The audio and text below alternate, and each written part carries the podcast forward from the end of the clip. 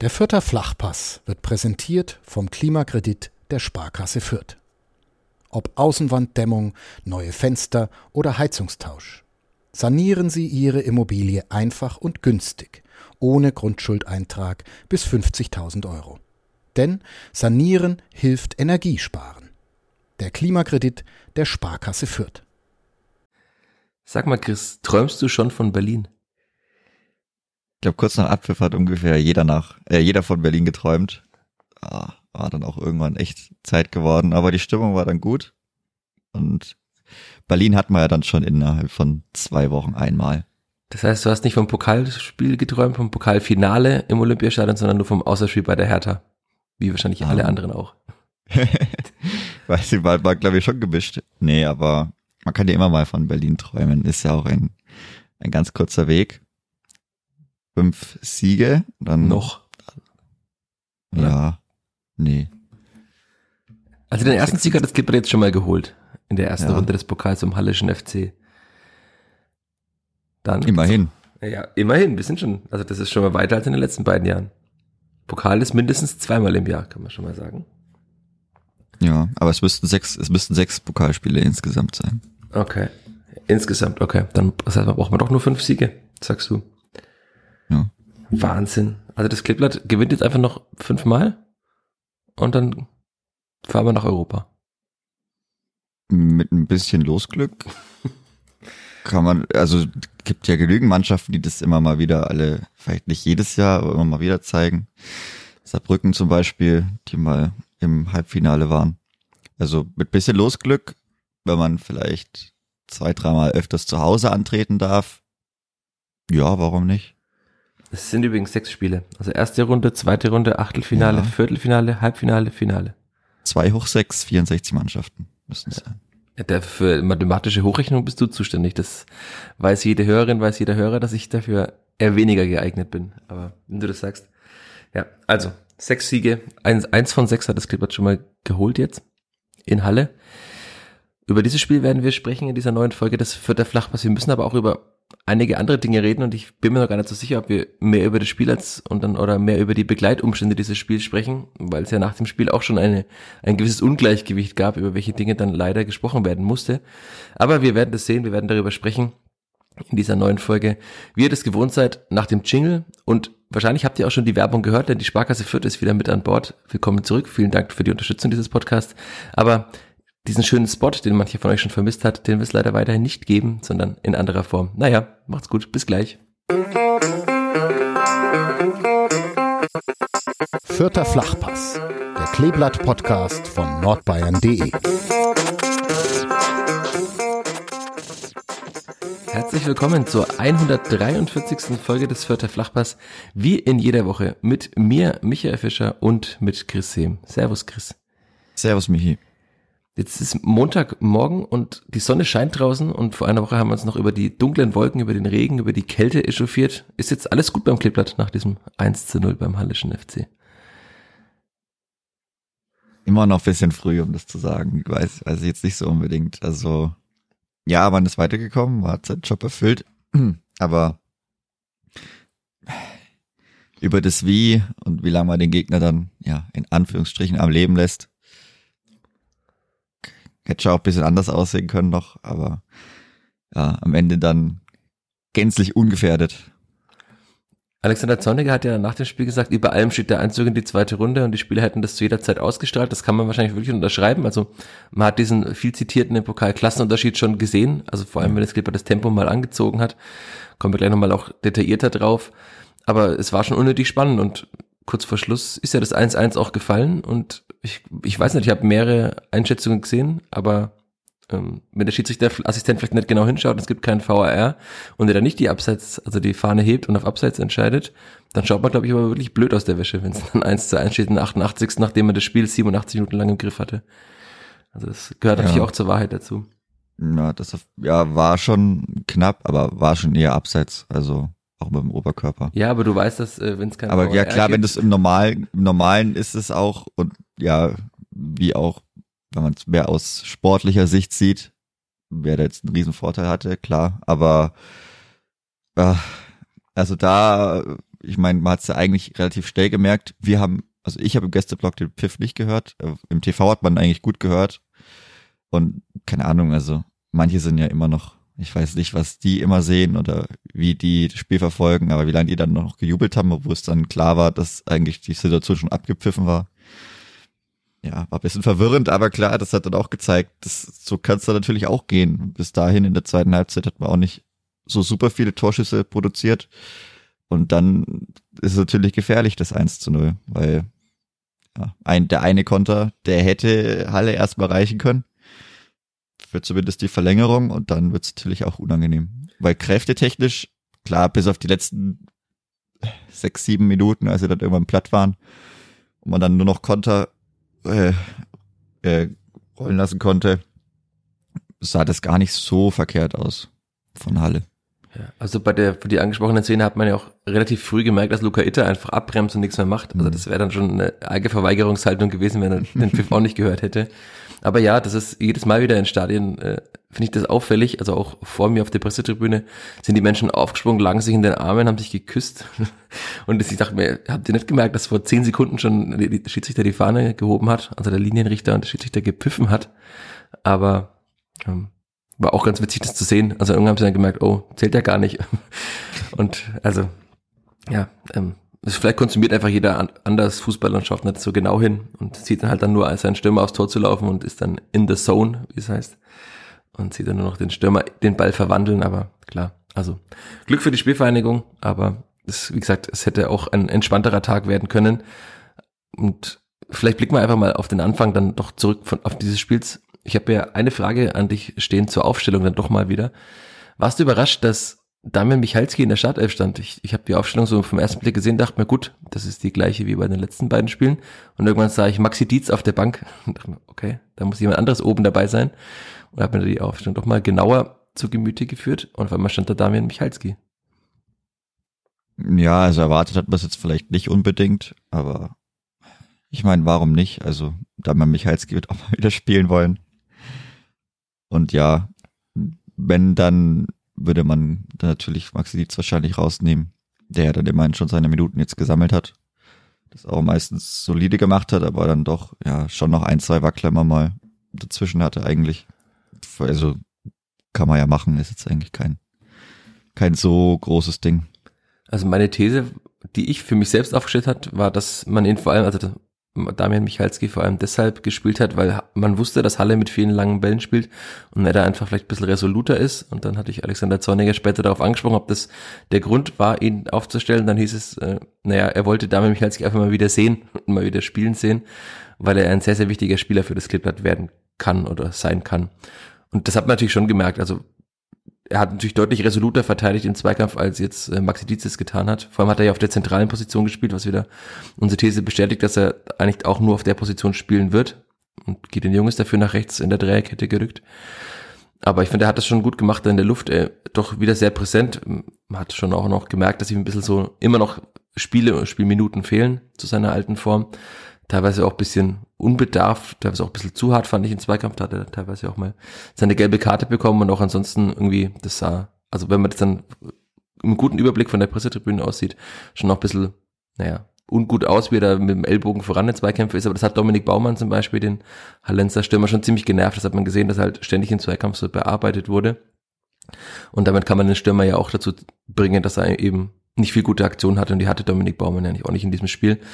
Und das, wenn man natürlich immer nur die langen Bälle auf den wuchtigen Stürmer als Stilmittel hat und dies gut unterbindet, was das Klippert getan hat, dann kann man ja auch sagen, dass es sich ausgezahlt hat, da mit mich als Sieger aufzustellen, oder? Ja, schon. Also, wenn am Ende die Null steht, hat man wahrscheinlich wenig falsch gemacht. Ja, aber also das lag jetzt nicht, nicht nur an ihm, aber man hat schon gesehen, nee, was der Klippert geben kann. Also er ja, ist halt immer sehr mutig. Das ist jetzt in den Zweikämpfen war er sehr präsent, muss man schon sagen. Was mich halt immer noch ein bisschen stört bei ihm, ist, ist wirklich die Passqualität. Das hatte ich auch in der Einzelkritik auf nn.de, die ihr alle gerne noch lesen dürft, falls ihr sie nicht gelesen habt. Ähm, auch geschrieben, also man, man sieht dann schon, wenn man da ein bisschen drauf achtet, dass halt andere Spieler schon ein saubereres Passspiel haben. Auch Maxi Dietz hat ein saubereres Passspiel. Und wie oft dann der Ball dann halt doch irgendwie nicht in den Lauf kam, sondern teilweise in den Fuß oder sogar in den falschen Fuß, dass halt das Spiel verlangsamt wurde. Also das, das fehlt mir bei ihm immer noch ein bisschen so. Vielleicht ist das auch dann wieder, wie man ja sagen würde, wenn er das auch noch könnte, dann wäre er vielleicht kein Spieler der Spielvereinigung. weil er so resolut verteidigt, aber also das ist halt im Spielaufbau dann oftmals schon ein Problem, wenn halt der Ball bei Luca Itter in den rechten Fuß kommt statt in den linken oder nicht einfach gleich drei Meter nach vorne in den Lauf. Und ich fand, das hat Maxi Dietz in den ersten Spielen schon gut gemacht, weil man bei ihm halt auch gesehen hat, dass er in, seinem, in seiner Karriere auch schon mal im Mittelfeld gespielt hat. Mhm. Aber vielleicht kann Alexander Zorniger das auch noch einbläuen, ihm zu sagen, spiel den Ball doch einfach zwei Meter nach vorne, dass der Spieler in dem Lauf mitnehmen kann. Aber ja, das möchte ich einfach noch anmerken und um nicht äh, einfach nur zu schwärmen und kritiklos dabei Michalski in den Himmel zu loben. Also das war, war ein gutes Spiel, aber es war jetzt auch keines, das äh, irgendjemand zu schwärmen verleitet. Aber man muss sagen, wenn wir dann auch springen im Spielverlauf, das 1 zu 0, ich habe es mir nochmal angeguckt in der Entstehung, entsteht auch nur, weil er einen langen Ball klärt auf Julian Green, der ihn dann auch sehr gut behauptet im Zweikampf. Und äh, dann kommt der Ball ja zu Robert Wagner, der ihn nach außen spielt. Äh, glaub, zuerst zu Amino Sieb, dann zu Robert Wagner, der ihn nach außen spielt auf ja. Tim Lemperle. Dann auch wieder gut in die Mitte zieht und dann Amino Sieb findet mit einem guten Laufweg, aber auch sträflich freigelassen von den Hallensern. Ja, also auch mies verteidigt. Ja, also, also das, gehört auch zur Wahrheit dazu. Ja, im Fernsehbild dann nochmal gesehen, also. Also es ging ihnen tatsächlich wahrscheinlich einfach zu schnell in dem Moment. Das hat man in ja. einigen Szenen eben schon bemerkt, wenn die Vierter das Tempo angezogen haben oder wenn sie dann auch mal, auch kurz danach dann, ähm, auch im Gegenpressing, wenn, wenn einfach dann ständig Green, Meyerhöfer da auf der Seite immer wieder da waren, dann war der Ball ständig wieder weg. Also wenn es ihnen zu schnell ging, dann hatten sie eben ihre Probleme und dann sieht man eben doch, dass ein Unterschied zwischen einem, ja, letzten, im letzten Jahr fast Absteiger aus der vierten, äh, dritten Liga gibt, der jetzt natürlich schon andere Spieler hat, einen, einen Trainer hat, der sie dann zum Klassenhalt geführt hat, ja, aber trotzdem zwischen einem nicht jetzt Top 6 Drittligisten und einem guten Zweitligisten. Das ist schön und das, dass man das dann doch noch sieht. Und das Tor war ja dann auch schön, also mit der Entstehung vom Mittelfeld mit wenigen Kontakten, wie Alexander Zorniger das will, schnörkellos nach vorne gespielt, ohne irgendwas Besonderes zu machen. Einfach den Ball nach vorne getragen, den nächsten besser postierten Mann gesucht und dann stand Amindo Sieb alleine vorm Tor und macht es dann auch gut mit seinem ja eigentlich schwächeren linken Fuß ins ja, lange Eck. Dann dachte man, ja gut, 1-0 fürs Kleeblatt, alles läuft und alles geht den gewohnten Gang. Und man hatte dann auch danach noch weitere Chancen. Also Tim Lemperle, die Chance im Stadion war, glaube fünf, sechs Minuten nach diesem 1 zu 0 die sah jetzt im Stadion gar nicht so groß aus, wenn man es dann nochmal im Fernsehbild gesehen hat. Also er hatte da eigentlich nahezu freie Schussbahn und ist einfach komplett in Rücklage geraten aus 11, 12 Metern, also den kann man schon auch aufs Tor bringen.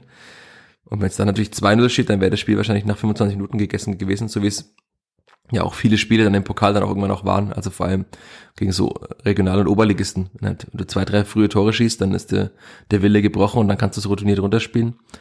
Jetzt könnte man ins Positive drehen und sagen, das Clipper hat es halt nach einem 1 zu 0 routiniert runtergespielt.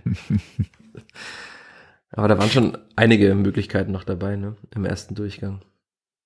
Ja, aber jetzt nichts, also nichts Zwingendes auch. Also oh, immer wieder, die Ansätze waren okay, aber das hat mich dann auch irgendwann in der zweiten Halbzeit ein bisschen gestört, mit der Überzahl dann so richtig den Torwart beschäftigt.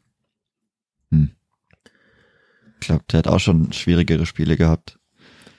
Das hat mir ja, vor allem, weil die Schüsse auch selten aufs Tor kamen, wenn sie, ja, also auch eben, von Julian Green. In der ersten Halbzeit waren ja mal zwei, einer wurde geblockt, einer ging deutlich drüber. Der wird, ja, eigentlich ganz komisch, aber da hat man, ja, dann noch die, die drei gelben Karten bekommen in dieser ganz komischen Phase vor der Halbzeit.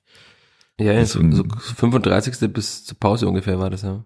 Ja, also alle drei Innenverteidiger mit der gelben Karte. Das hat sich, weißt du, es war wie ganz, ganz komisch. Da waren so sehr viele Fouls und dann vom Gefühl her von weiter weg auch schneller die gelbe Karte.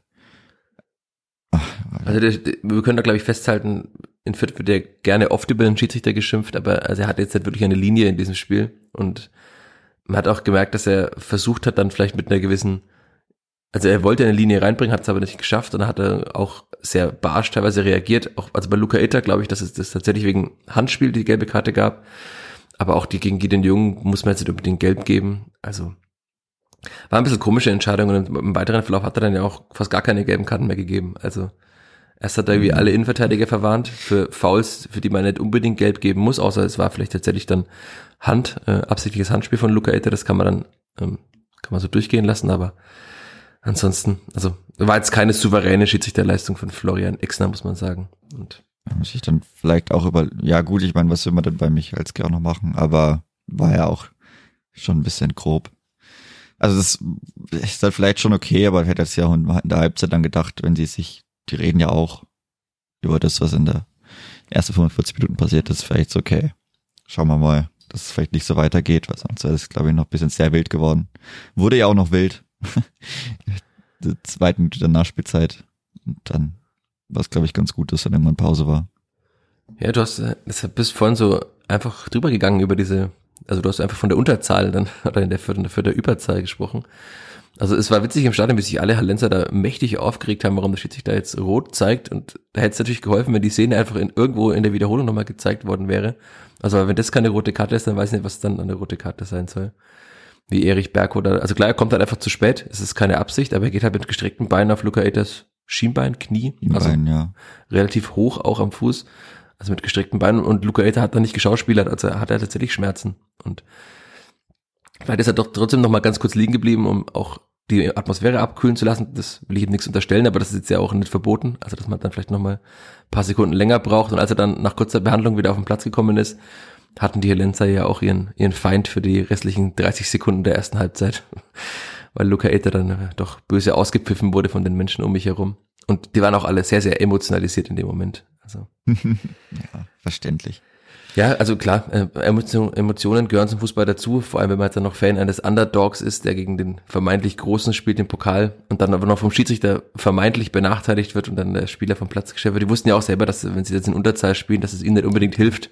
Ja. Also außer sie haben vielleicht das Spiel KSC gegen Spielvereinigung im Frühjahr gesehen, aber ansonsten hilft einem das ja eher weniger, wenn man in Unterzahl spielen muss. Ja, also es es gab auf der Pressetribüne dann auch, also direkt in der Reihe dahinter Menschen, die meinten, sie müssten Mitarbeiter, eine Mitarbeiterin der Spielvereinigung beschimpfen.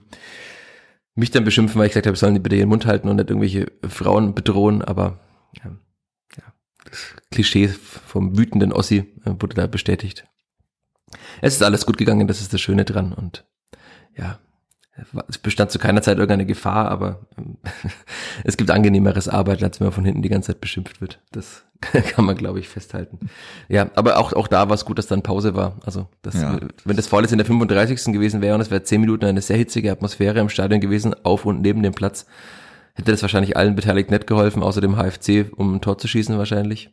Und so ist ja alles dann merklich abgekühlt in dieser Viertelstunde Pause. Also, es war auf den Ringen dann ruhig und auf dem Platz, als die zweite Halbzeit losging ist ja dann eigentlich erstmal gar nichts passiert. Das ja.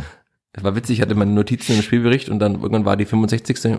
Oh, ich habe seit 20 Minuten gar nichts mehr geschrieben gefühlt, weil äh, tatsächlich das Clip, also man kann es positiv drehen und sagen, man hat es einfach sehr, sehr routiniert runtergespielt, aber wie du auch sagtest, es hat so der richtige Zug nach vorne dann auch gefehlt, um einfach das zweite Tor zu machen und da hätte man es wahrscheinlich noch routinierter spielen können und hätte auch früher vielleicht wechseln können, also wenn man dann 2-3-0 führt, dann kann man vielleicht auch mal Spieler reinbringen, die vielleicht sonst nicht spielen. Hallo, Sidney Rebiger, der jetzt ja auch schon wieder im dritten Spiel auf der Bank saß und keine einzige Minute bekommen hat. Also auch bitte Osama Haddadi auch keine, keine einzige Minute wieder bekommen. Also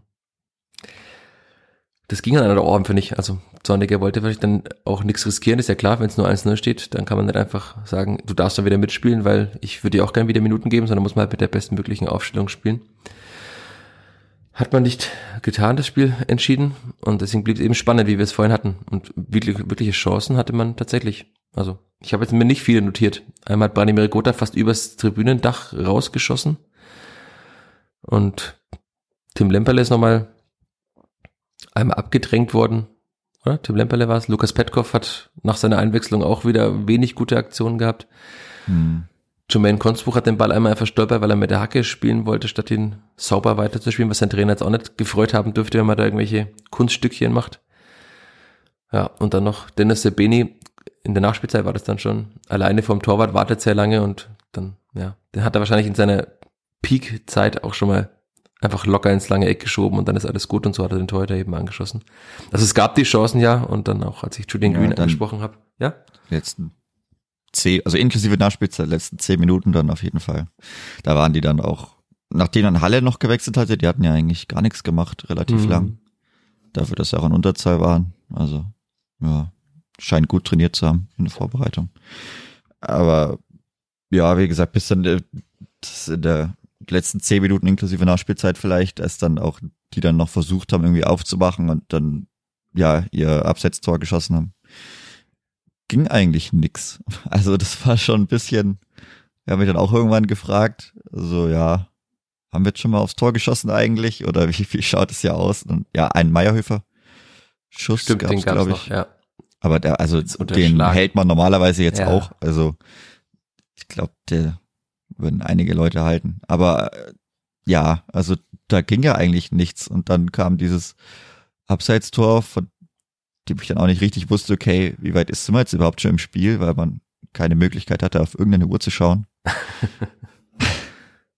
das hasse ich immer. Aber naja, das ist dann auch so ein komisches Gefühl. Und dann gab es über diese super lange Nachspielzeit und da ist dann eigentlich nichts mehr passiert, also außer dann Chancen im Minutentakt im Endeffekt für die Spielvereinigung, die sie immer noch nicht genutzt hat, mit klar Lattenkracher, Pech, also wenn man da aus 25 Metern draufzieht und halt die Latte trifft, kannst du, glaube ich, schlechten Vorwurf machen. Das war schon ein sehr, sehr guter Schuss. Und dann Von halt Sobeni, der das von Robert Wagner, genau, und dann halt Dennis Sobeni, der ganz am Ende das, ja, wirklich nicht, nicht gut macht. Und die große Chance noch liegen lässt. Weil Ich meine, da- dann war es halt wurscht, aber so äh, zumindest ein paar Chancen vielleicht früher im Spielverlauf noch zu haben, das konsequenter zu Ende spielen, auch mit, mit mehr Zug. Äh, Präzision war auch nicht immer so, der Wille war vielleicht schon, schon da, aber Ausführung hm, hat, hat auch dann nicht gereicht für Chancen. Also es war dann in dem Sinn wenig, aber klar, bis auf, bis auf dieses Konter, Abseitstor nach der eigenen Ecke, ist ja auch auf der anderen Seite nicht viel passiert. Also Jonas Urbeck wartet immer noch drauf, mal drei Paraden zu zeigen nach drei Spielen. Das ist krass, ne? Ja. Also Der, der kann sich nicht wirklich auszeichnen bis jetzt, außer fußballerisch. Aber Ja, und also ich fand auch, bekommt dass man in einmal- sehr wenig. Es Ja. ist egal unter welchen Torhütern. Also er hat auch einmal eine Flanke sehr gut abgefangen, auch sehr hoch. Ähm, Das sah auch gut aus bei ihm. Aber klar, also in der PK vor dem Spiel ging es ja darum, wie Alexander Zorniger oder wie zufrieden er mit Jonas Urbeck ist. Und die Ansicht wird sich kaum geändert haben. Also er konnte sich auch in dem Spiel nicht auszeichnen. Also auch, wie du sagst, fußballerisch, wobei da, also es war in dem Spiel ein bisschen mehr Streuung dabei als in den vorherigen Spielen, was die, vor allem die langen Zuspiele anging, aber also man kann es auch nicht wirklich als Torwart jeden langen Ball perfekt bringen, weil das ja auch immer mit der Positionierung des Mittelfeldspielers oder Stürmers zu tun hat. Wenn der sich halt falsch positioniert und der Ball kommt eigentlich in den richtigen Raum, dann äh, kann der Torhüter auch nichts dafür, aber also ich würde immer noch sagen, dass äh, ich, ich bleibe bei meiner Meinung, dass er ein sehr, sehr guter Torwart ist. Und mit der stehe ich ja auf jeden Fall nicht alleine da. Und äh, also klar, man kann jetzt sagen, es ist bitter für ihn, dass er sich nicht aus, auszeichnen kann. Man kann natürlich auch das ins Positive drehen und es wie Alexander Zorniger sagen, dass man eigentlich außer acht Minuten, hat er gesagt, in Kiel gegen den Ball bisher eigentlich immer gut gespielt hat. Also man hat ja in keinem Spiel wirklich großartig was zugelassen. Und jetzt ist das dritte Spiel gewesen und dann acht, acht von 270 Minuten, in denen man nicht gut verteidigt hat, reichen leider, um ein Spiel zu verlieren. Aber es ist schon eine richtige Tendenz erkennbar und eine gute Entwicklung, weil wir vor einigen Wochen noch über die vielen Gegentore in Testspielen gesprochen haben und die passieren auf jeden Fall nicht mehr, weil man hat jetzt zwei von drei Spielen erstmal zu null gespielt und hat damit auch die eigene These bestätigt, wenn man zu null spielt, gewinnt man meistens, weil man eigentlich immer ein Tor schießt, mindestens eines, auch im Bild sagen. Man hätte auch zwei oder drei schießen können in diesem Spiel. Könnte sich auch ketzerisch sagen, kann man auch gegen elf Mann zu null spielen. Hm, das wird wahrscheinlich das nächste Spiel zeigen, auf das wir dann gleich kommen. Ich würde aber gerne noch ganz kurz. Hoffen, also ja, ich würde trotzdem gerne elf gegen elf. Ja, Ja. beide Sitz 50-50. Was da passiert? Ja, kommt auch dazu noch, aber also das ist eine reine Zahl. Ähm, aber ich würde gerne noch über zwei Spieler sprechen mit dir. Also einmal Robert Wagner, wir haben ihn jetzt vorhin gar nicht so groß genannt äh, und vielleicht fällt er auch gar nicht, vielen gar nicht so auf, weil er halt im Mittelfeld seine Arbeit sehr resolut verrichtet hat und einfach, also ich fand, das war von ihm mit bislang, auch wenn man nochmal dann die Wiederholungen anschaut im, im Fernsehen oder das, das Spiel im Real Life, einfach eine sehr, sehr gute Leistung. Also allein in der Schlussphase hat er, glaube ich, drei, vier Mal den Ball irgendwie weggegrätscht oder erobert, als die Hallenser doch mal so einen Angriffsversuch gestartet haben. Also das war rundum eine sehr, sehr gute Leistung. Und wenn er immer so spielt, dann weiß ich nicht, ob dann, wo dann Orestis Kiyomozoglu irgendwann spielen soll auf der 6. Also, weil man hat jetzt in dem Spiel wieder deutlich gemerkt, dass er dann schon noch die deutlich tiefere Position gespielt hat. Also Julian Green eher offensiver orientiert und Wagner eher defensiver orientiert. Und dafür, dass er eigentlich ein Achter ist, hat er das auf der 6 jetzt wieder gut gemacht. Er hat auch diese einfachen Fehler, die er in Kiel teilweise hatte, abgestellt, was Alexander Zorniger auch angemahnt hatte. Also für mich bislang, muss ich fast sagen, der beste Transfer des Sommers oder ist er auch jetzt auch noch nach drei Spielen die Größe zu klein? Ja, man bräuchte wahrscheinlich schon noch ein paar mehr Minuten, wobei, also in der Abwehr ist ja nichts passiert. Ansonsten so viel, wenn dann, ja, Chanula auf der Bank. Also so viel wird dann ja auch nicht, wenn es Sieve spielt, so wenig kaputt gewesen. Dann hat man ja auch nicht so viel Auswahl. Also Naja, Tim Lemperle haben wir noch, aber Tim da, Lemperle noch, ja. da kommt viel Positives in, in den Topf rein, wenn man sammelt, aber halt auch, kommt auch Ja. immer diese vergebenen Großchancen rein, die er teilweise in den Testspielen Ja. ja schon hatte. Ja, das stimmt. Also auch in Burg Oberbach zum Beispiel gegen Ansbach erinnere ich mich an das, das erste Testspiel, das wir gesehen hatten, da hat er ja schon eine Chance, glaube ich, vergeben, die relativ aussichtsreich war. Ja. Jetzt in dem Spiel wieder Chancen vergeben. Also das, das fehlt ihm noch ein bisschen so zu dem, dass halt, also dass er wirklich zeigt, dass er halt dann ein Bundesliga-Stürmer ist. Also er ja, hat den viele Schritt gute, muss er gehen, weil Ja. so in Köln, also ja, da spielt's halt nicht in Köln. Also das ist, glaube ich, auch normal. weil, weil man sieht ja bei ihm tatsächlich, warum er, in, warum die Verantwortlichen in Köln viel von ihm halten, warum auch die Vierter ihn haben wollten. Und man sieht auch, dass er der Mannschaft ganz klar gut tut, dass er dann eine Verstärkung ist. Man merkt ja auch, dass Alexander Zorniger ihn immer spielen lässt, egal wer jetzt neben ihm spielt, aber er hat auch durchgespielt jetzt in dem Spiel. Und mit, also hat er wirklich auch in dem Spiel jetzt wieder viele Gegner beschäftigt, hat auch mal früh den Ball erobert, irgendwie an der Eckfahne. Also das ist, glaube ich, schon ein Spieler, gegen den man nicht gerne spielt. Aber jetzt muss halt dann der Schritt kommen, dass er tatsächlich dann die 15 bis 20 Tore macht, die mancher Kölner Fan auf Twitter prognostiziert hat. Weil das sehe ich gerade noch nicht so. Also das waren schon viele gute Möglichkeiten, die man zumindest mal aufs Tor bringen kann. Und das, also vielleicht kommt das mit mehr Spielpraxis und mit mehr Ruhe noch. Ich würde es mir wünschen für ihn. Hm. Aber bislang, also da ist für mich Robert Wagner von seinem ganzen Impact, wie wir Fußball-Freaks sagen, schon noch für mich gerade, also äh, klar, es sind drei Spiele plus äh, äh, Testspiele, aber finde ich bislang einen sehr, sehr guten Transfer und ähm, ist für mich jetzt auch immer besser geworden jede Woche und das war jetzt für mich sein bestes Spiel auf jeden Fall. Und natürlich auch wichtig, so jemanden zu haben, der dann einfach dann, also 13 Wiedereroberungen haben die Statistiker getrackt. Das ist schon gut für einen Sechser oder für einen Achter, der eigentlich auf der Sechs spielt. Und man hat das ja auch im Spiel gesehen. Es waren jetzt nicht Eroberungen irgendwo an der Seitenlinie mal, sondern auch zentral im Mittelfeld bei einem aussichtsreichen Angriff. Insofern wird da wahrscheinlich an ihm auch in Zukunft keinen Weg vorbeiführen. Aber Ja, auch für die Emotionalität, finde ich. Also ja, allein schon, wie es optisch wirkt, wenn er mit seinem, ja, guten Körper da reingeht und halt hart in den Zweikampf reingeht, hart aber fair. Naja. Wenn er, Robert Plasberg. ja, naja, wenn er da ordentlich in den Zweikampf reingeht, das zeigt natürlich auch im Team was. Also wenn du da einfach einmal einen so immer noch fair wegcheckst, so halb oder gut am Boden, am Boden bist, also wenn du auf den Boden gehst, also das sieht dann schon gut aus und ich glaube schon, dass das auch eine emotionale Komponente dann immer wieder aufwecken kann in dem Spiel und das sollte man auch nicht unterschätzen. Also ich fand das auch wirklich sehr gutes Spiel. Er hat ja auch bei der roten Karte dann, also Schiedsrichter hat ja sehr schnell die rote Karte gezogen und er hat, glaube ich, am lautesten gefreut. von allen Vierter gejubelt in Ja. dem Moment. Und das, das sind so kleine Beobachtungen, finde ich, die aber auch viel aussagen. Also jetzt bei Robert Wagner, diese Emotionalität, die du angesprochen hast, auch der Jubel und auch dann am, am Ende hat man ja gesehen, also als dann quasi die, was war es dann, die 97. oder 98. Minute schon war und hat Maxi Dietz dann an der Seiten, Seitenlinie den Ball nochmal kurz erobert und dann nochmal ins Ausrollen lassen. Und da hat er auch gejubelt nach dem Schlusspfiff und das war auch ein, ein, ein sehr emotionaler Jubel. Und also man könnte jetzt sagen, ein Fußballer freut sich immer, wenn er ein Spiel gewinnt. Aber ich glaube, dass diese, also da, da spürt man schon eine gewisse Gier bei diesen jungen Spielern, jetzt bei Maxi Dietz auch, der auch bei der U23 ja schon als Kapitän voranging, der wahrscheinlich auch irgendwann nochmal eine wichtige Rolle einnehmen kann im Kollektiv, aber auch bei Robert Wagner, das bestätigt wieder dieses Bild, dass es jetzt nicht äh, die jungen Spieler gibt, die herangeführt werden müssen, sondern die halt auch selber die Verantwortung übernehmen und auch wichtig sind fürs Gesamtgefüge. Und das ist ja Mhm. schön zu sehen, dass das auch jemand mit 20 oder 21 Jahren tun kann und da jetzt nicht 28 sein muss. Also ja, gut, die Entwicklung stimmt auf jeden Fall. Jetzt sollte man vielleicht noch mal ein paar mehr Tore schießen. Das wäre nicht schlecht. Und wer fürs Tore schießen zuständig ist, ja, schlechte Ja, vielleicht kriegt er noch ein paar mehr gute Flanken eigentlich. Ich glaube, im Kopf ist er gar nicht so verkehrt. Tim Lemperle. Ja, Tim Lemperle, ja. Ja, aber Flanken beim Kleeblatt schwierig. Ja, schade. Vor allem, weil Marco Mayer, das hat er ja auch selber gesagt in Kiel, er würde manchmal gerne flanken, aber hat dann den linken Fuß. Und das, also, da hat man schon rausgehört, dass er trotzdem auch lieber gerne auf rechts spielen würde.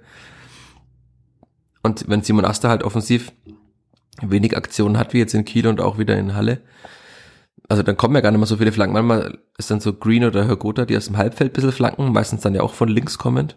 Aber da war jetzt auch nicht viel dabei, dass Tim Lemperle in die Luft steigen und einen Nee, wuchtigen nee, Kopfball machen konnte. nee, Ja. aber also die Spiele auch davor oder auch so. Ja, dass er ein guter Ja. Kopfballspieler ist, hat man schon gesehen mehrmals. Ja, eben, ja. Aber du, das, zweimal haben wir jetzt die, die Abzweigung verpasst, über Lukas Petkov noch kurz zu sprechen. Also wir hatten vor ein paar Wochen geredet über die vier Stürmer, dass man gar nicht weiß, wer spielen soll beim Kleeblatt. Jetzt war Dennis Sabeni verletzt, er hat erstmal dann nicht spielen können, konnte jetzt wieder Minuten sammeln. Auch da habe ich jetzt wieder von Leuten gehört, dass sie gesagt haben, boah, bin ein bisschen enttäuscht, dass er so Chancen vergibt, aber ich glaube, also man muss halt auch sehen, dass er jetzt in drei Spielen gefühlt 15 hm, Minuten gespielt hat und erst hatte, kam er in ein Spiel rein und war sofort verletzt und kam dann nach einer Verletzung wieder rein hatte eine Großchance vergeben. Also da will ich jetzt auch mal nicht zu kritisch sein, sondern lass ihn erstmal ein paar Spiele spielen. Aber Lukas Petkov, muss man jetzt gerade sagen, ist so der Verlierer im Sturm. Ne? Also die letzten zwei mhm. Spiele, zweimal eingewechselt und zweimal nicht genutzt die Chance, aber so gar nicht genutzt. Ich glaube, er ist auch ein bisschen mental der Verlierer da vorne drin. Also ihm scheint, oder ihn scheint das schon zu beschäftigen, dass er nicht spielt. Ich finde, man merkt ihm das schon an. Ja, wenn er reinkommt, klappt halt in dieser Saison eigentlich noch gar nichts. Also auch für die Minuten, die er dann trotzdem bekommen hat, das schade, waren nur weil, zehn, ne? Das war ja schade. Eine ist, man weiß ja, was er, was er geben kann, wenn alles passt. Und ja, wenn es nicht so richtig passt, merkt man aber auch, dass es dann vielleicht nicht immer reicht. Und dann wird er vielleicht, wenn es so weitergeht, auch nochmal in der Hierarchie eins tiefer rutschen. Wobei, naja. Aber ja, wenn jetzt äh, Subeni wieder zurückkommt, weiß ich nicht, ob er dann der Joker Nummer eins ist, vorne drin. Wahrscheinlich das nicht. hängt ja auch davon ab, wer dann der Joker Nummer eins ist. ja, also, das ist dann erstmal die Frage. also wer jetzt dann spielt. Das wen nimmt man jetzt, oder nimmt man ja. überhaupt jemanden vorne erstmal raus? Oder ist dann Dennis Rebeni erstmal der Joker Nummer eins für die 60. Minute, der dann einen Platten am Sieb ersetzt? Würde ich jetzt fast mal drauf tippen. Wahrscheinlich ja, ja weil also, dafür hat Amindo Sieb zu viele Tore geschossen. Also ja. muss man jetzt nicht unbedingt. Ich glaube nicht, dass man den da rausnehmen sollte oder ihn rausnehmen wird, egal wie wichtig da auch Sabini vorne drin ist. Erstmal, solange das, solange das läuft, sollte man das, glaube ich, ausnutzen. Ja, und man kann ja auch bei Dennis Sabini dann langsam steigern. Also ja, 65. Genau. 60. Mal zur Pause, wenn es nicht funktioniert und dann halt. Also ich kann mir durchaus vorstellen, dass Dennis Sabini im, im Verlauf doch wieder zum Stammspieler wird, weil er auch für die Mannschaft zu wichtig ist. Also das, davon gehe ich jetzt mal aus nach den Beobachtungen, die ich hatte in den ersten Wochen auch im Trainingslager. Und aber es kann natürlich auch sein, dass er minus sieben jede Woche trifft und dann sagt, naja, Trainer, du kannst mich gar nicht rausnehmen. Das kann auch passieren. Wäre ihm auch zu wünschen natürlich. Aber also von diesem Vier-Kampf oder sogar Fünf-Kampf, auch Dixner Bermer hat jetzt ja keine Rolle mehr gespielt wieder in den ganzen Spielen. Von diesem Vier- oder Fünf-Kampf äh, würde jetzt mal nicht ausgehen, sondern man sieht jetzt dann schon klar, dass halt, also Tim Lemperle ist gesetzt, Amindo Sieb kann jetzt eigentlich auch nicht raus und dann dürfte Dennis Sabine die erste Wechseloption sein und dann halt Lukas Petkov die zweite bislang. Also das ist für mich die Hierarchie jetzt gerade. Und die kann sich natürlich wieder ändern in den nächsten Spielen, das ist auch klar. Ja, kommt ganz drauf an, was halt dann gezeigt wird. Also wenn man dann eh nur limitierte Anzahl an Minuten hat, muss ich halt umso mehr dann das zeigen, dass ich jetzt auf dem Platz bin. Das sieht man halt nicht. Und dann kann man sich halt auch schwierig wieder zurückarbeiten. Ist dann auch einfach die logische Folge. Ja, und es ist natürlich auch äh, aus vierter Sicht, also aus Gesamtsicht äh, bitter, dass Alexander Zorniger das gelobt hat, auch in den Testspielen gegen Liverpool zum Beispiel, dass er von der Bank eben ein Spiel verändern kann. Und das war jetzt in den letzten Spielen eben nicht mehr so. Ne? Also es war gegen Paderborn so, da hat man eben viele Scorerpunkte auch gehabt von der Bank kommend. Aber in Kiel hat man es ja schon angesprochen, da hat sich nicht viel getan nach den Wechseln und jetzt auch in Halle eigentlich. Also Lukas Petkov war der erste Wechsel, hat es nicht so viel verändert und die anderen Wechsel waren dann ja trotzdem relativ spät, aber auch Jermaine Consbruch tut sich noch schwer, finde ich, da so viel Werbung zu machen. Also ich sehe jetzt gerade nicht, dass der Robert Wagner irgendwo verdrängt auf dem Platz. Nee. Also wird er ja weiterhin auch auf der Bank bleiben und also wer jetzt dann sonst viel Werbung gemacht hat, habe ich jetzt auch nicht gesehen in dem Spiel von, von den Spielern, die von der Bank kamen. Und es ist ja auch ein klares Zeichen, dass halt Spieler, wie gesagt, wie ich vorhin angesprochen habe, wie Haddadi, Rebiger, auch äh, Celanolo halt einfach gar nicht eingewechselt werden. Also das sieht man dann schon auch, dass die jetzt vielleicht nicht die Top, äh, also ganz nah an der Startelf dran sind, sondern dass halt da noch einige ja, Wege zu gehen sind für alle. Und ja. Bitter für die Spieler, natürlich, aber das, das war auch klar zu erwarten. Also in der Vorbereitung, das ist ja jedes Jahr das gleiche. In der Vorbereitung darf jeder mal spielen und dann kommt man halt in, in den Wettkampfbetrieb und dann sieht man halt doch, dass es halt Spieler gibt, die immer spielen und Spieler, die ab und zu spielen und Spieler, die halt eher selten spielen. Und dann liegt es natürlich dran, wie Alexander Zornig auch schon mal sagte, da die Egos ähm, zu moderieren und auch den Prozess zu moderieren und zu sagen, ihr werdet alle wichtig werden irgendwann, wenn er euch halt eben reinbeißt, wenn er eure Leistung bringt, wenn er immer, wenn ihr reinkommt, jede Sekunde nutzt, um für euch Werbung zu machen und das Spiel zu verändern. Und das ist für mich auch so also eine der großen Aufgaben jetzt dann. Ne? Also es, es wird nicht immer funktionieren, dass man mit elf Spielern, mit immer mit den gleichen elf Spielern spielt. Also außer im Aufstiegsjahr 2020, 2021, da ging das gefühlt. Aber ansonsten, es wird immer mal Verletzungen oder Sperren geben. Hat ja Dennis Sabini jetzt gesehen. Das ist ja, haben wir jetzt auch unterschlagen, wie schnell der zurückkam nach diesem Foul, wo man mhm. dachte, okay, der fällt jetzt monatelang aus. Und der ist halt eineinhalb Spiele ausgefallen, gefühlt. Also, auch da wieder muss man sagen, dass die medizinische Abteilung anscheinend einen guten Job macht in Fürth. Also wenn man bei anderen Vereinen schaut, Grüße an Kadepp, ähm, dass da acht Spieler schon wieder gefehlt haben beim letzten Spiel. Das, beim Kleber gibt es selten, äh, selten, der tritt selten der Fall ein, dass man acht Spieler hat, die nicht spielfähig sind. Dann sind wir ein oder zwei vielleicht. Aber wollen wir dann einfach mal einen Strich unter dieses, zumindest sportlich unter dieses Spiel machen? Ja. Ja, weil wir haben noch den Themenkomplex Julian Green versus Halle. Auch wenn der in den letzten Tagen schon sehr ausführlich diskutiert wurde, ich würde ihn gerne auch der Vollständigkeit halber hier im Podcast ansprechen. Also auch ganz kurz nochmal aus meiner Sicht, ich bin, während ihr noch im Gästeblock also gefeiert habt und wahrscheinlich alle Menschen daheim auch auf der Couch nochmal angestoßen haben auf diesen, ja, auf das Weiterkommen in der ersten Runde, bin ich runter in die sogenannte Mixed-Zone, die Interviewzone des Hallenser Stadions und habe Rashida Susi gesehen, der sehr wütend äh, war und sehr laut. Und ich dachte mir, es war doch gar keine Schiedsrichterentscheidung, es gab doch gar nichts Kritisches, er ist doch weitergekommen mit seiner Mannschaft. Und dann habe ich habe ich nachgefragt bei ihm und er sagte dann, dass Julian Green rassistisch beleidigt worden wäre. Also das war da noch gar kein Thema. Und er hat dann auch den Austausch mit Florian Exner gesucht, um, also, um das eben wahrscheinlich aufzunehmen, den Spielberichtsbogen oder halt um den Schiedsrichter darauf aufmerksam zu machen, weil Julian Green das ja während des Spiels gar nicht angesprochen hatte beim Schiedsrichter. Und dann kam Julian Green auch selbst vom Fernsehinterview, da hat es ja schon erzählt und hat gerade dann auch bei uns das von sich aus sofort erzählt, ähm, also er hat gesagt, er freut sich für, für seine Mannschaft und für die Fans, weil die letzten zwei Jahre im Pokal nicht schön waren und er freut sich auch für die Hallenser Fans, die ihn als Affe beleidigt haben und ich stand in der Mixzone, okay, erzähl mal mehr. Also das, das hat er so nebenbei erzählt. Also für ihn war das anscheinend dann nichts, was er riesengroß hängen wollte, aber man hat schon gemerkt, dass ihn das getroffen hat. Also sonst hätte er es nicht angesprochen. Und das ist auch so das, das Erste, was ich dazu noch an der Stelle sagen wollte. Also weil Menschen dann teilweise auch auf Facebook viel kommentiert, also mehr auf Facebook als auf Twitter, weil da anscheinend doch noch mehr Menschen rumhängen, die ein Problem damit haben, dass man sowas äh, auch klar anspricht. Aber die dann sagten, na ja, das wird den Spieler doch gar nicht gestört haben, wenn er Affe genannt wird. Also wenn Julian Green das als rassistische Beleidigung auffasst und das von sich aus anspricht, dass ihn das gestört hat und dass er sich freut, dass er diesen Menschen, die ihn beleidigt haben, zeigen konnte, dass er mit seiner Mannschaft das Spiel gewinnt, dass das das Schönste für ihn ist, dann muss man das, glaube ich, ernst nehmen und darf es nicht abtun, als das wird den Spieler auch nicht gestört haben. Das ist eine normale Beleidigung. Also das möchte ich an der Stelle schon mal festhalten.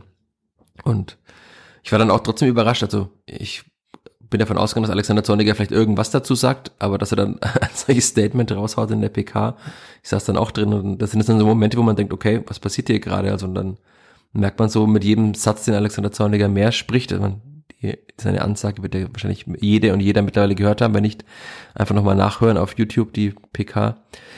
Also da merkt man so wirklich mit jedem Satz, okay, das ist gerade was, was vielleicht doch, doch höhere Wellen schlagen wird und nicht nur eine, ja, wir stehen Julian Green bei und Solidarität mit Julian Green, sondern eine klare Ansage von Alexander Zorniger, der ja bekannt ist für markige Worte und deutliche Ansagen, aber das fand ich schon nochmal ein weiterer Schritt. Also es ist eine Sache, kritische äh, über die eigene Mannschaft zu sprechen oder über Leistungen der eigenen Mannschaft, aber dann nochmal so eine klare Ansage und dann auch mit dem Bogen, den er sehr weit gespannt hat, also bis in den Bundestag, das Zitat braunige Soxe, das im Bundestag sitzt, zur Zivilcourage, dass die Leute aufstehen müssten also man hat auch selber gemerkt, dass ihn das schon angefasst hat, das Thema. Er hat dann teilweise haben ihm auch die Worte kurz gefehlt. Also das war jetzt auch für ihn kein normales PK-Statement. Also er hatte teilweise schon seine harten Ansagen auch mit sehr großer Ruhe vorgetragen, aber das Thema hat ihn durchaus angefasst und hat er dann auch in den Tagen, also Stunden und Tagen jetzt danach große Wellen geschlagen, gefühlt jede Zeitung in Deutschland ähm, zitiert.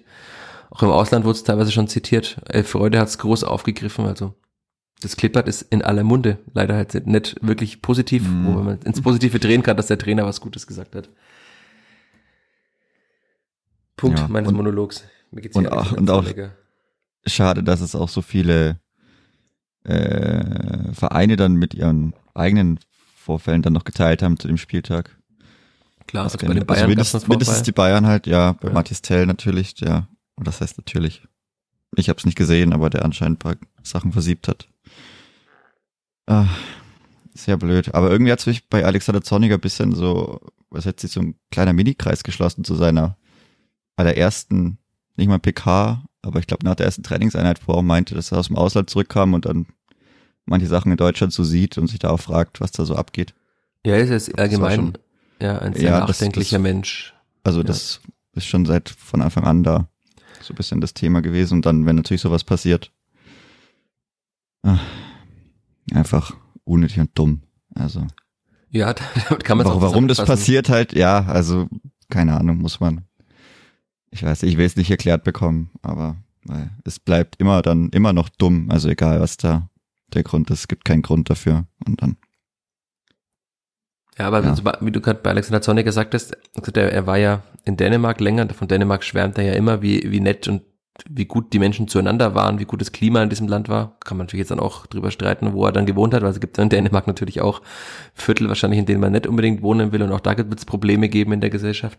Aber er hat dann immer gesagt, er schaut schon sehr kritisch auf Deutschland, was in diesem Land passiert und wie sich dieses Land entwickelt.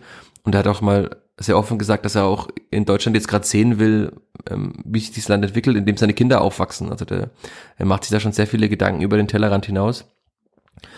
Und ist ja auch ganz klar, also ein Trainer, der kein Blatt vor den Mund nimmt, der jetzt auch nicht sagt, das geht mich nichts an oder das, äh, das ganz kurz abmoderiert, sondern wenn er halt eine Meinung dazu hat und er hat ja auch zu politischen Themen ganz klar eine Meinung, dann haut er die auch einfach raus und das finde ich sehr erfrischend, sehr gut und man kann jetzt auch nochmal sagen, also aus meiner Sicht, äh, welch großer, welch großer Glücksfall er für die Spielverhandlung ist, dass du halt einen Trainer hast, ja. der nach einem Spiel dann auch so klare Worte findet. Also natürlich wird es Menschen geben, die getroffen sind, die getroffenen Hunde bellen meistens, ähm, die dann sagen, er hat eine demokratisch gewählte Partei verunglimpft. Äh, nein, hat er nicht. Also er hat halt einfach gesagt, dass braunes Gesochse im Bundestag sitzt. Das ist nachweislich so. Es gibt auch AfD-Politiker, die man Faschisten nennen darf. Also dass, dass die AfD keine normale Partei ist, auch wenn anscheinend manche Menschen denken, man könnte diese Partei wählen ja, oder sich jetzt bestätigt fühlen durch die Entwicklungen des Landes, dass man so eine Partei wählen kann und halt irgendwie seinem Rassismus freien Lauf lassen kann. Nein, das ist keine normale Partei und wer jetzt einen Skandal daraus machen will, das ist schon ganz klar, aus welcher Ecke das kommt, wenn, wenn die AfD angeblich beleidigt wurde und äh, das mit Toleranz nichts mehr zu tun hat, was man auch lesen musste. Also diese ganzen dummen, wie du sagst, dummen Wortmeldungen, die da kommen. Aber man kann ja auch sagen, die Mehrzahl der Menschen hat das gut aufgefasst. Es ja, gibt Fall. mir auch Hoffnung, dass äh, die, ja. dass das Land und dass auch die Menschheit noch nicht ganz verloren ist. Also es gab schon sehr, sehr viele gute und positive Rückmeldungen und auch sehr viele positive Rückmeldungen, vor allem von Kleeblatt-Fans. Das ist natürlich auch sehr wichtig. Ja. Also wenn man jetzt dann Schulterklopfer bekommt aus anderen Städten, das ist schön zu hören.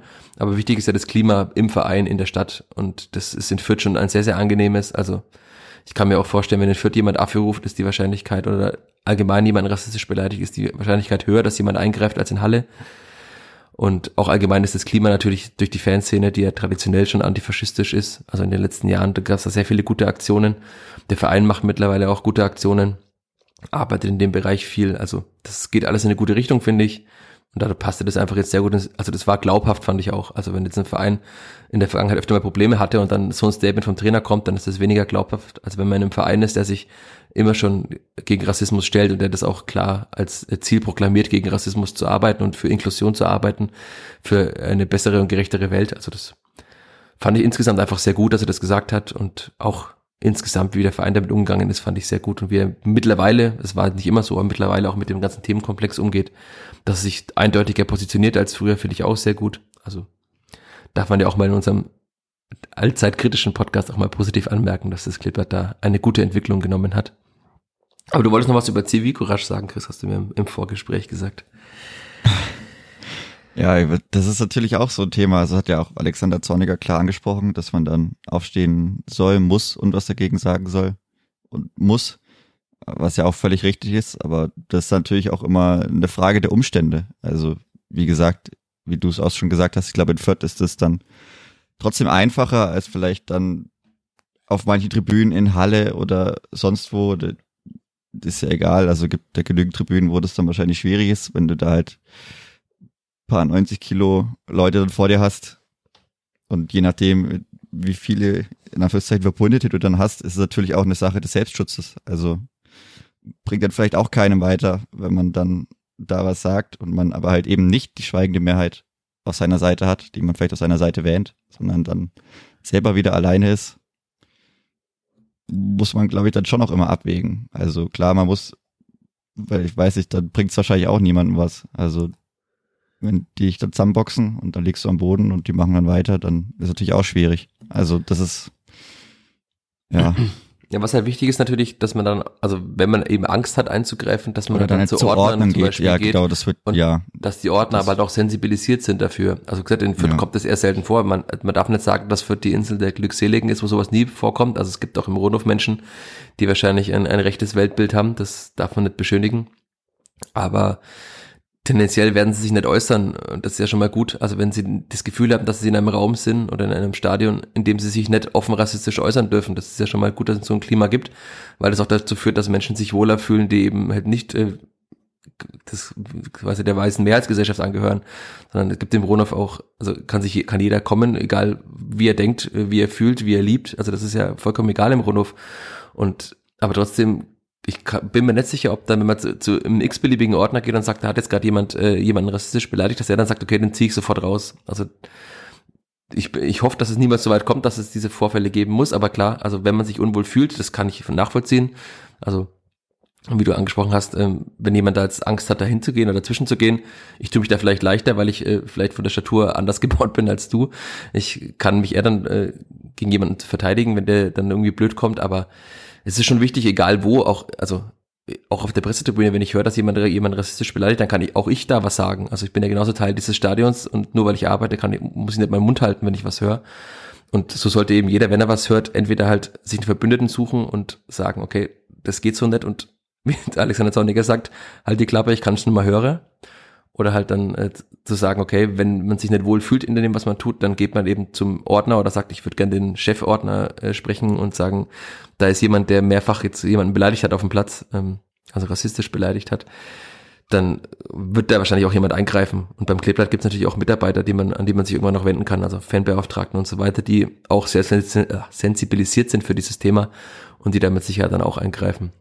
Aber klar, also das ist nicht die Aufgabe des Kleeblatts nur zu sagen, seid bitte alle lieb zueinander, sondern wenn halt jemand dann da in diesem Kosmos im Rundhof ist, der sagt, äh, mir ist es egal, was ihr andere denkt, ich hau meine dumme Meinung hier raus, dann muss man eben auch aufstehen und widersprechen. Und nur so, das ist ja, also das ist im Stadion so und das ist auch in der Gesellschaft so. Also weil, wenn keiner widerspricht, dann fühlen sich Menschen bestätigt in so einem Weltbild und dann fühlen sich irgendwann noch mehr Leute bestätigt, dass sie vielleicht ihr Weltbild, das sie so tief in sich tragen, auch wieder nach außen kehren dürfen.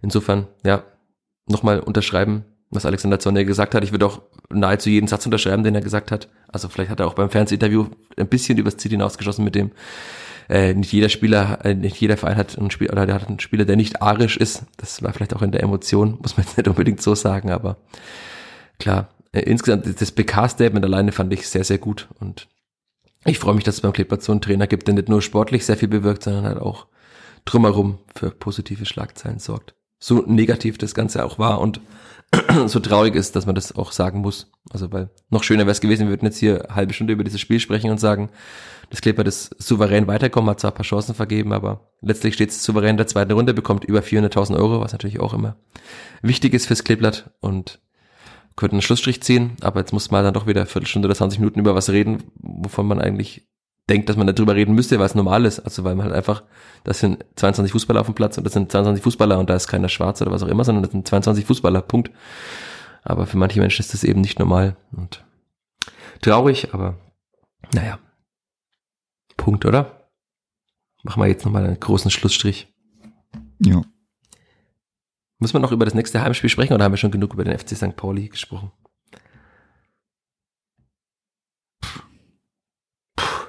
Wie haben die eigentlich, was haben die eigentlich im Pokal gemacht? Gute Frage. Das ist nicht.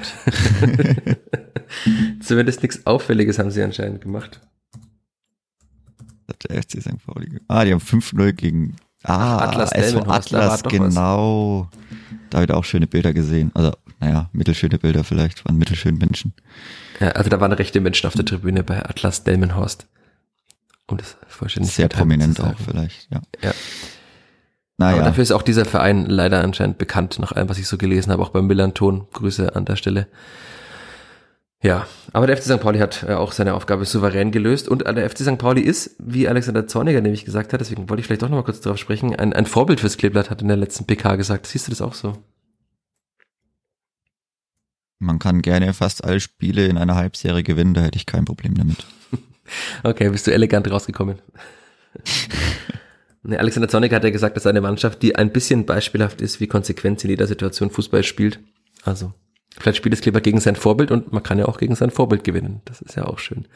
Schauen wir mal, was es wird. Aber ich, ich bin gespannt. Also, ich werde in der PK in dieser Woche auch nochmal nachfragen, was Alexander Zorniger da so äh, konkret meint. Also, ich kann es mir vorstellen, aber was er nochmal, äh, was er am, äh, am auffälligsten findet bei FC St. Pauli, was ihn am meisten beeindruckt. Und dann werden wir sehen, was das wird. Denkst du, die Aufstellung ist die gleiche wie in Halle gegen den FCSP? Oder darf wieder Maxi Dietz spielen? Da wird er wahrscheinlich würfeln, im Zweifel. Kann Schwürfle? Okay. Ja. Ich weiß es nicht, aber ich glaube, St. Pauli zu Hause habe ich eigentlich fast nur gut. Gut, bis auf so einen Aufstieg mal, aber St. Pauli zu Hause. Ich glaube, das sieht gar nicht so verkehrt aus, oder? Aus vierter Sicht. Nee, also rein anekdotisch jetzt in meinem Kopf äh, sieht es wirklich tatsächlich gut aus. Also ja, ne? Ich auch so. Klar, einmal ist FC St. Pauli aufgestiegen, hat er auch relativ ja. deutlich gewonnen. Da war ja auch die ganze Südkurve voller Hamburgerinnen und Hamburger, aber ansonsten. So, sonst habe ich eigentlich auch nur, oder viele gute Erinnerungen an Spiele gegen den FCSP. Ja, aber die holen sich ja noch einen neuen Stürmer. Holen sie? Ja, Lukas Pfeif, Luca Pfeiffer. Ist das schon safe? Verkündest du hier schon. als Fabrizio Romano Fürz schon die Transfers? Ich glaube schon, habe ich gestern gelesen. Boah, das ist natürlich da ein, ein, Pfund. Ja. In der zweiten Spiel, zweiten, in der zweiten Spieler wahrscheinlich, in der zweiten Liga in 34 Spielen 17 Tore geschossen. Für natürlich den SV Darmstadt. Für den SV Darmstadt, ja. Aber auch 21, 22 und nicht 22, 23. Also. Ja, man muss natürlich auch sagen, also weil ich habe auch teilweise schon wieder gehört und gelesen, dass Leute sagen, ja, der FC St. Pauli hat ja eigentlich seine Mannschaft komplett behalten und deswegen ist er auch so ein großer Favorit. Also er hat halt mit Lukas Daschner einen sehr guten Stürmer vorne verloren, der wichtig war fürs Spiel und hat mit Lead Paccarada seinen vielleicht besten Spieler verloren. Also ist jetzt auch nicht so, dass sie jetzt gar kein, äh, blödes Wort, Aderlass, wie es immer heißt, Fußballfloskel hatten, sondern tatsächlich ja auch zwei wichtige Spieler verloren haben. Natürlich ist die Mannschaft im und großen Abwehr beisammen. Ja, natürlich, es ist auch noch Jakov Medic weg, den man mit äh, Tor des Jahres noch geschossen. Für Ajax, auch nicht also verkehrt. Aus der zweiten Mannschaft des ersten FC Nürnberg zu Ajax Amsterdam. Kann man auch mal schaffen. Aber klar, die haben auch wichtige Spieler verloren. Also das in der Abwehr haben sie aufgefangen mit Hauke Wahl, der natürlich auch ein sehr guter Innenverteidiger ist. Hat man mhm. ja bei Holstein Kiel gesehen. Auch spannende Transfers der FC St. Pauli ge, äh, getan in den letzten Wochen und Monaten. Also unter anderem ein Spieler aus der vierten englischen Liga. Da bin ich sehr gespannt, was das wird. Ob der in Fürth schon mal spielt. Aber auch mit Elias Saad, der ein Spieler, der aus der vierten Liga kam, von Eintracht Norderstedt. Und also ich freue mich auf dieses Spiel. Also es wird natürlich eine harte Aufgabe, aber also man wird davon ausgehen, dass es ein schönes Fußballspiel wird und jetzt nicht ein, ein Gebolze, wie es manchmal auch in der zweiten Liga ist, sondern das sind zwei Mannschaften, die Fußball spielen wollen. Und dann wird Alexander Zorniger sagen, am Ende gewinnt der, der es besser macht. Ja. Aber, aber ich habe gerade nochmal geguckt, also 36 Spiele in der zweiten Bundesliga, 15 davon hat das Klippert gewonnen. Das sieht schon mal sehr gut aus. Und ich glaube zu Hause ich kann mich an wirklich bis auf dieses Aufstiegsding irgendwie St. Pauli zu Hause immer, glaube ich, ganz gut. Das, äh, wenn jetzt alle Hörer und Hörer schon an unseren Ohren hängen und überlegen, was da gewesen sein könnte. Also, die Spielfang hat zuletzt gegen FC St. Pauli 2 zu 2 gespielt. Das war in der letzten Saison. 2 zu 1 gewonnen 2021, 3 zu 0 gewonnen 2020, 2019 2 zu 1 gewonnen, 2017 4 zu 0 gewonnen, 2016 hat man 2-0 verloren. Okay. Hm. Aber ansonsten, also die Tendenz der Heimspiele, die ich gerade genannt habe, ist schon eine sehr, sehr gute. Vielleicht gibt die ja auch Rückenwind für das eh schon heimstarke Kleeblatt. Und dann können wir in der kommenden Woche darüber sprechen, wie es war, wie das Vorbild sich geschlagen hat im Rundhof, was das Kleeblatt vielleicht noch lernen kann, was der FC St. Pauli vom Kleeblatt lernen kann. Ja, wir werden es sehen, aber ich glaube, für heute können wir einfach Schluss machen und ich sage danke all euch da draußen fürs Zuhören und danke dir, Chris, fürs dabei sein. Danke, danke. Macht's gut. Genießt die Sonne, wenn sie jetzt wieder kommt. Genießt den Sommer, solange er noch da ist. Und erfreut euch des Lebens. Macht's gut. Bis bald. Ciao, ciao. Ciao, ciao. Mehr bei uns im Netz auf nordbayern.de